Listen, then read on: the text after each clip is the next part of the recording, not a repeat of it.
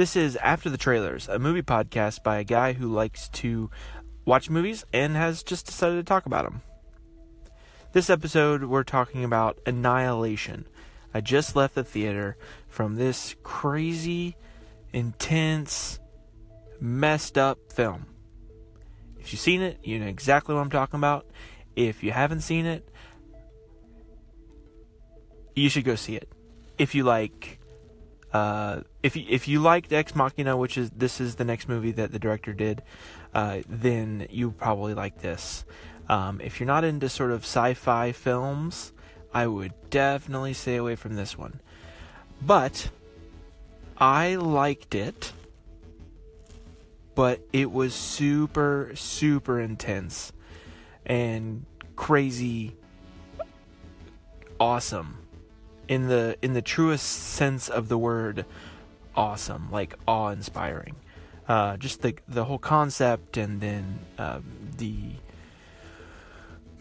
the I guess not really a spoiler alert for this but like there's sort of creatures and just different uh, plants and the you know like the the settings were very uh, just very interesting and intricate and and awe-inspiring and just it was it was a beautiful movie in the in the way it was portrayed and the visuals.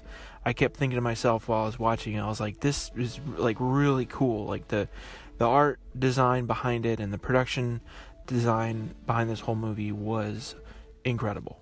Um, really good. Um, you're probably not going to hear too much about it about this movie um, because it's just crazy, much like you didn't hear much about Ex Machina, which was amazing as well. Um, this is completely different from Ex Machina, but still sort of in the same weird vein.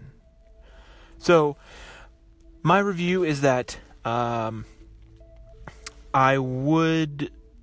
I mean, I guess I would watch it again but I don't know if I would buy this. I would watch it again, like when it comes out on to you know streaming services, something like that.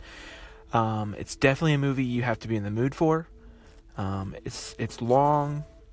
Um, well, I mean, it's right out like two hours, which is about average. But um, yeah, Natalie Portman did a great job. Um, Oscar Isaac um, did a great job.